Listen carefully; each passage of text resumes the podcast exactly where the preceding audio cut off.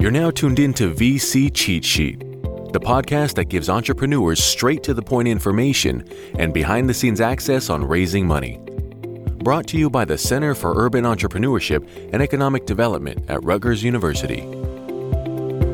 You're listening to V C Cheat Sheet, and I'm your host, Melissa S. Jackson. If this is your first time listening, then thank you for tuning in. And if not, thanks for coming back. The goal of the podcast is to help Black and Latino-led startups gain insight into the world of venture and private capital through mentorship and advice. Come back often and feel free to add the podcast to your favorite R S S feed or iTunes. You can also follow us on Twitter at The Q, that's T H E C U E E D. All the links are provided in the show notes at v c cheat sheet dot com. Now let's get into the show.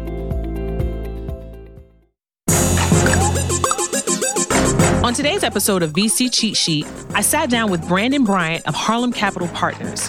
His firm is a minority-owned, early-stage investment firm on a mission to change the face of entrepreneurship by investing in a thousand diverse founders over the next twenty years.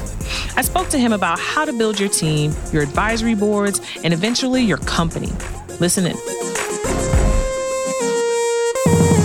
So talk to me about the types of companies that you all invest in. It's like, you call it a thesis?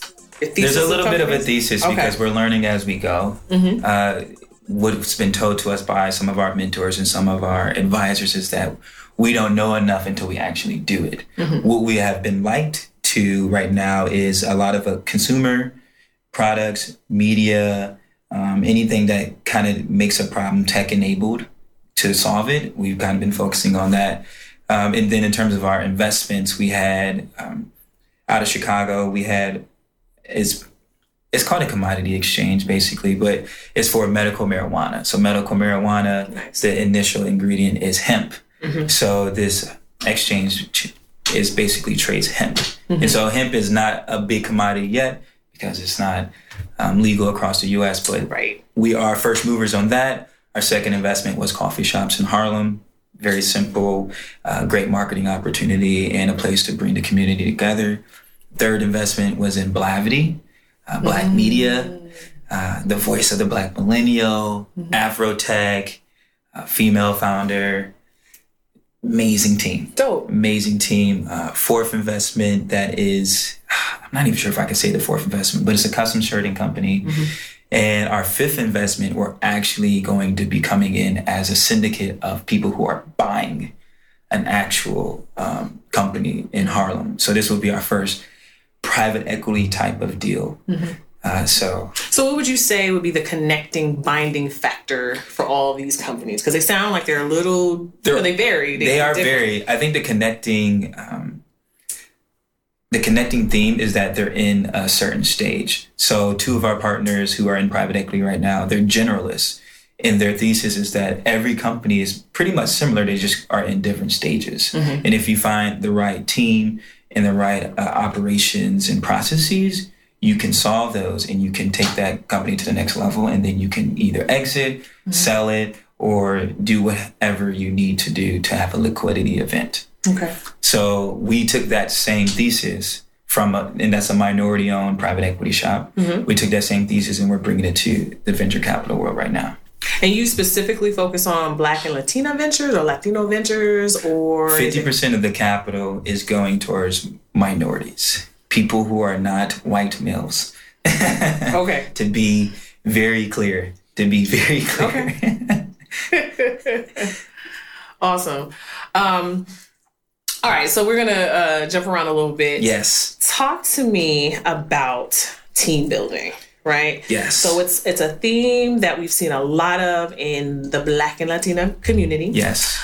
Um, particularly surrounding not being able to connect to technical co-founders, right? Truth. So what are your thoughts there as it relates to finding a technical co-founder? You know, why it may be hard harder for, uh, you know, ventures of color to, to find mm-hmm. those resources? What are your thoughts?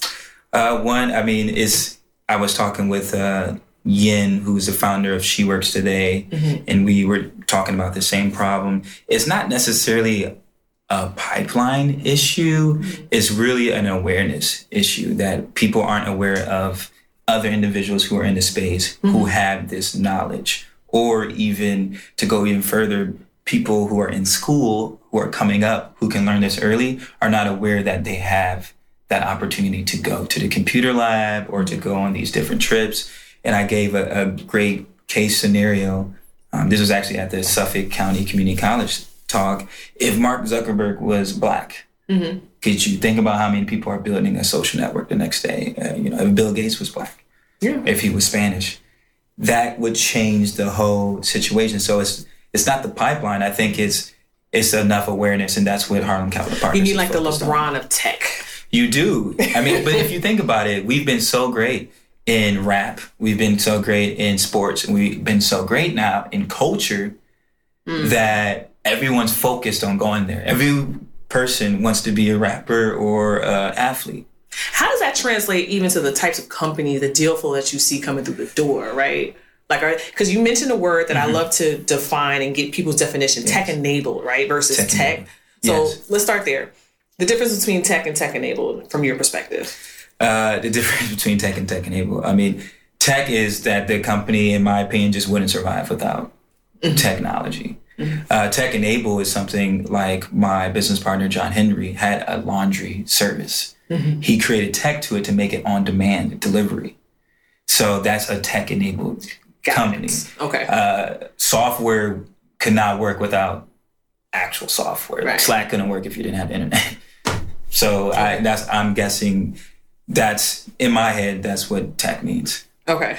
Um, and so now going back to this idea mm-hmm. of the opportunities available to connect and the team build, yes. what are some of the gaps that, you, that you've seen in our community? So going back again to uh, the two of my partners from private private equity, the company that they're at is I C V Partners. Mm-hmm. It's re- originally started in Harvard Business School as a case study by their boss in nineteen ninety-six. Right. That you can make inner cities more appealing and profitable um, for people to invest into them. Mm-hmm. So he took that as a thesis, graduated, raised a ton of money, and found out that there weren't enough Black-owned, Black and Latino-owned businesses. And then mm-hmm. also the ones that they wanted to invest in, those individuals didn't want to give up equity.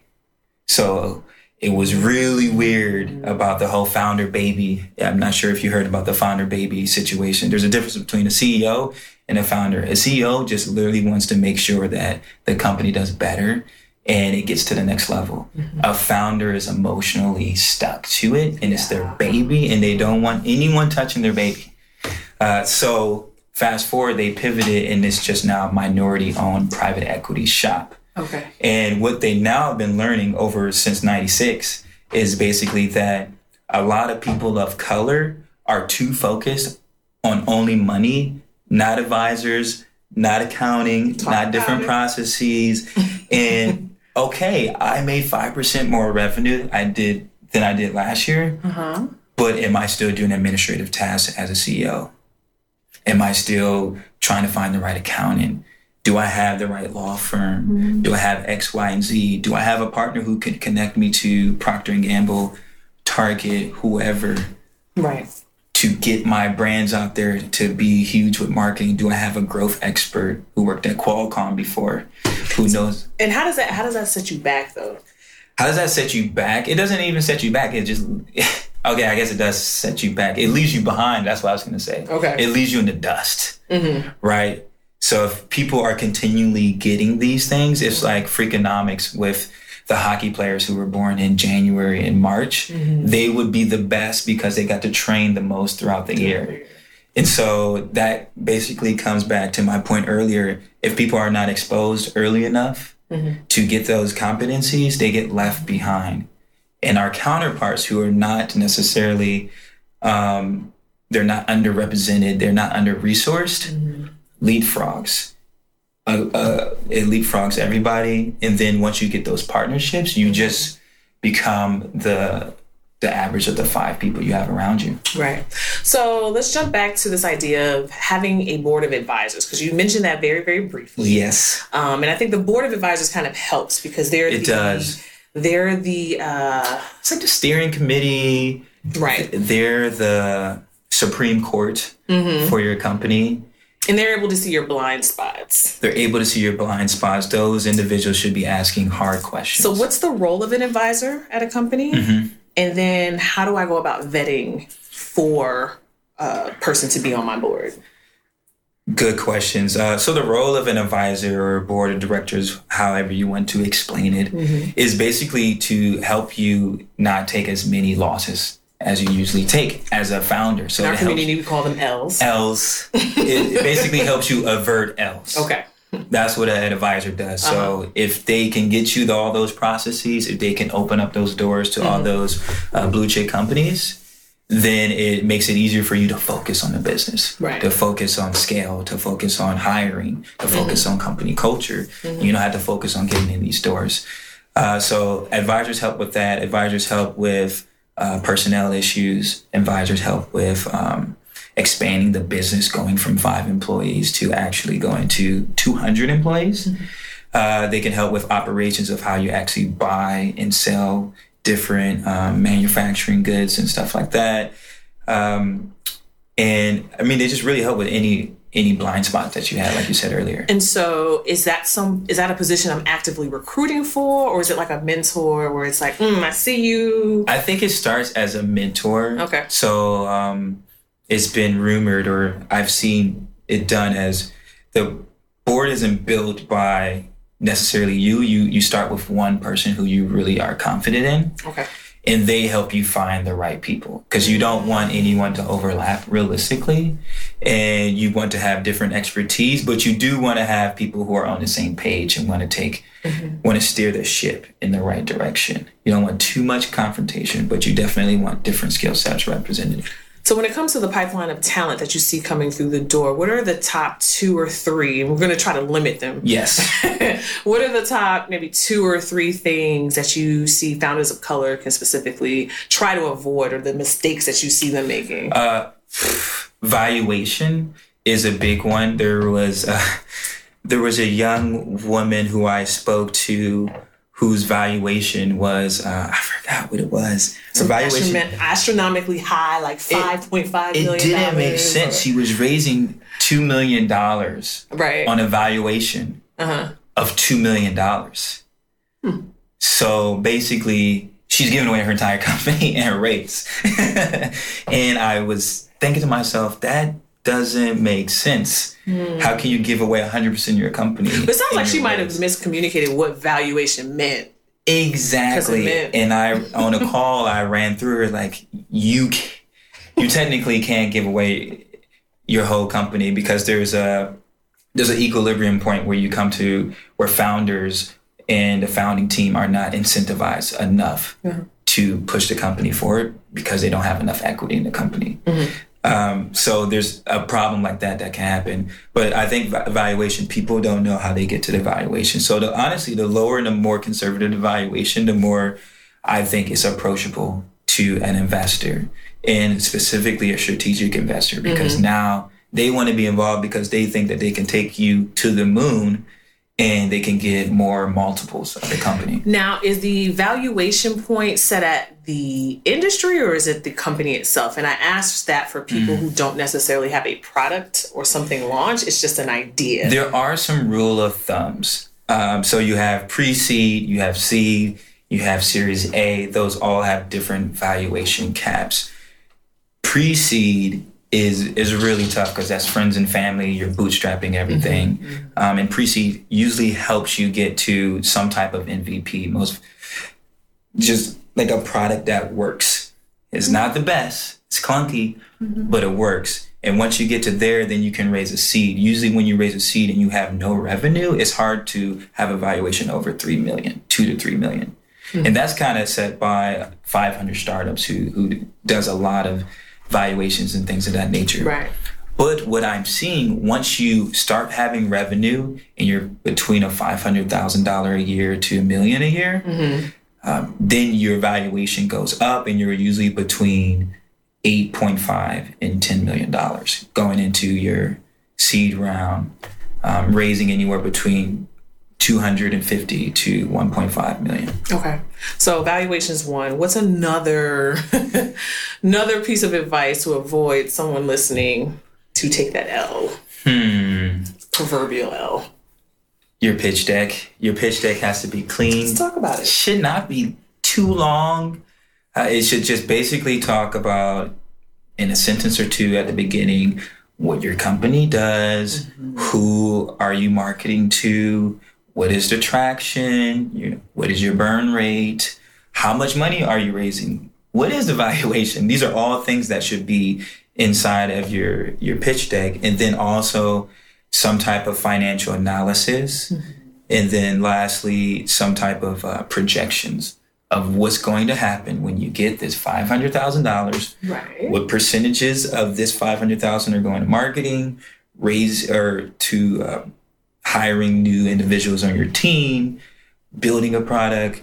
These are all questions that uh, I think that an investor wants to have answered in the pitch deck, so that we can get into the nitty gritty and the roots and the grass uh, once you actually talk on the call. Talk about using equity to build your team, right? So sometimes, mm. very often, I see people will have a company, but they can't, they, they, they're pre-revenue. Yes. So they're not making any money. But um, they want to strategically partner with someone, or they need that technical yes. co-founder. So they'll say, hey, I'll give you X amount of equity. Yes. Talk about, you know, what your feelings are on that. My feelings are is that's the only hand that you have to play a lot of times. But you should be very strategic about it. Okay. A point or two makes sense. But giving away a ton of your company. Like fifty percent. Is tough, but I want to add something in here. If you are nowhere with a company mm-hmm. and you're bringing on a co-founder and there's a lot has not been in like improved in traction and stuff like that, you should split the company probably evenly. Okay. Because if I say, hey, I started this company six months ago, nothing has happened. I need a co-founder. Mm-hmm. I'm a, I'm a solo founder. I need a co-founder, but you will never be equal to me. You're already starting that relationship off extremely, extremely on the bad side. So for a co-founder in something you haven't built out yet, mm-hmm. and this person is literally going to be the other half to actually build out the company, mm-hmm. sometimes it is good to have the incentives linked the right way. Mm-hmm. And I recently just did this with a passion project that I'm working on with a suit company. Mm-hmm. And I had the fabric distribution. I had the tailors, had everything lined up. Mm-hmm. But my business partner who I brought on, he was a good friend of mine. He was a photographer of mine. He, we went to Italy and traveled and was in the menswear community together. But he had he has a law degree. He has a, a lot of different uh, artistic skills in terms of like logo creation and, mm-hmm. and things of that nature. And he's just well-versed in the community. Mm-hmm.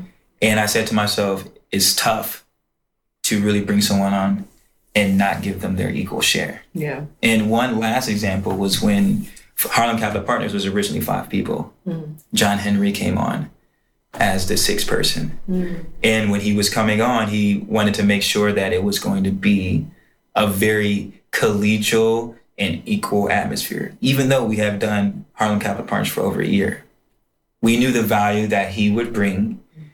And we knew the value that we would create with him together. And it just made sense to to to bring it all together.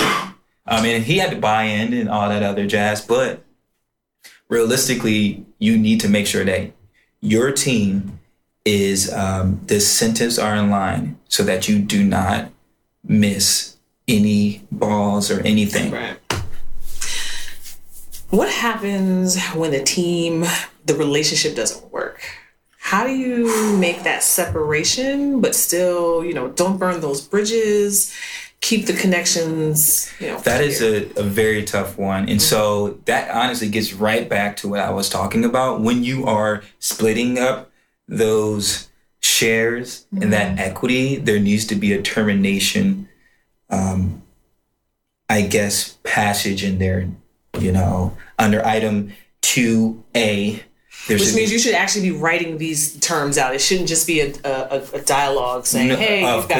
Got, you know, there should be fifty percent. Your legal counsel yeah. should have So get things in writing. Documents ready, drafted, just one little, one pair of them, mm-hmm. but it should be drafted and ready to go. And you should have the right um, opportunities uh, or the right, how do you want to say it, the right trajectory mm-hmm. of like how it's going to work. How much do they get?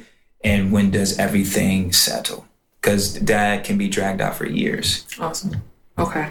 So as a takeaway, because you're an experienced entrepreneur, if you can talk to yourself years before yes, and, you know, advise uh, future entrepreneurs or current entrepreneurs mm. who are in the struggle, um, what are some best practices, lessons learned that you would share, mm-hmm. particularly to people who are, you know, raising money, raising money, um, and, you know, particularly as it relates to building teams, but, you know, anything you have that you think would be valuable to your younger self? All right. Uh, number one, just have a clear, concise understanding of like what you want to do. Be able to say it in fifteen to twenty seconds, maybe have a longer ninety second pitch. Always have some type of marketing collateral that can follow that. Okay. In a, in an email pitch deck, doesn't have to be ten pages, can be just a few pages. Mm-hmm. Network, network, network. Mm-hmm. Research, research, research. Mm-hmm. Um, put those together. Those two should not be on paths that aren't connecting. They should mm. be together. Um, other things that I would say is definitely lean on your mentors. Um, let them know quarterly what you're up to. So create a, a nice little email thread. Everyone's B C C'd and you just quarterly let them know what you're up to. Okay. And a lot of times what happens is that they can throw you alley-oops. They can open doors. They can help you not take L's. And you didn't even necessarily ask. You were just informing them of what you're up to. And so always being top of mind is huge. And also venture capital is a contact sport. Mm-hmm. Um, I was told by uh, a, a big time money raiser in the V C community. And so the last thing is just be a student of the game. Mm-hmm. Be a student of the game. Know valuations. Know who is in your ecosystem that's raising money, know what their valuation was, and just keep your ear to the ground. Awesome. So how do we find out more about you and what you're doing with Harlem Capital Partners? Where do we follow you? So there's a few things. You can follow the Instagram, Wall Street Paper. That's really easy. Nice fly for the gentlemen. And then ladies, if you want to check it out for your man, go ahead. Or just a little eye candy. Uh-huh. Hey, she said it. And, and then for Harlem Capital Partners, it's harlem capital partners dot com. Mm-hmm. Um, we're doing articles. We also have a diversity portal where it's basically, it's simple as a Google form. It takes about ninety seconds or so. And mm-hmm. we had about, we're almost at three hundred in less than a month who have signed up and put what money they're raising, where they're from, um, all these just tidbits. And we're going to start doing reports on that stuff. Mm-hmm. Um, and what else? And we're always in Harlem. We're out of WeWork in Harlem. If you're ever up on one twenty-six and Fifth Avenue. Beautiful space. We have an Uptown Tech meetup. We just had Gerard Adams speak at it last time. Newark in the house. Shout out to them. Uh, hopefully, Ann Fraser will come through. We'll see if he can make it all the way up there. I know it's a trek. It's not that far of a trek now. Hey. Particularly for people who live in Brooklyn. Like, I can get to Oh, Brooklyn. Yeah. But I can get I to the city. So, you know, Gerard took a little time getting up there. It was a, it was a, it was a, it was a tough one okay. for him to get up there. But he made it. Yeah. And, and it was a good showing. Shout out. And I'm trying to think what else. Um, we'll, we'll just be hosting a lot more events. So awesome. Just check us out on, on harlem capital partners dot com. Perfect. Thank you so much, Brandon. Thank you. That's a wrap. Thanks for listening. Make sure you subscribe to us on iTunes so you can stay up to date on new episodes featuring more insiders. Have any questions? Leave us a comment on this episode at v c cheat sheet dot com. Or you can tweet us at thecued, that's T H E C U E E D. Until next time, be great, and it's a wrap.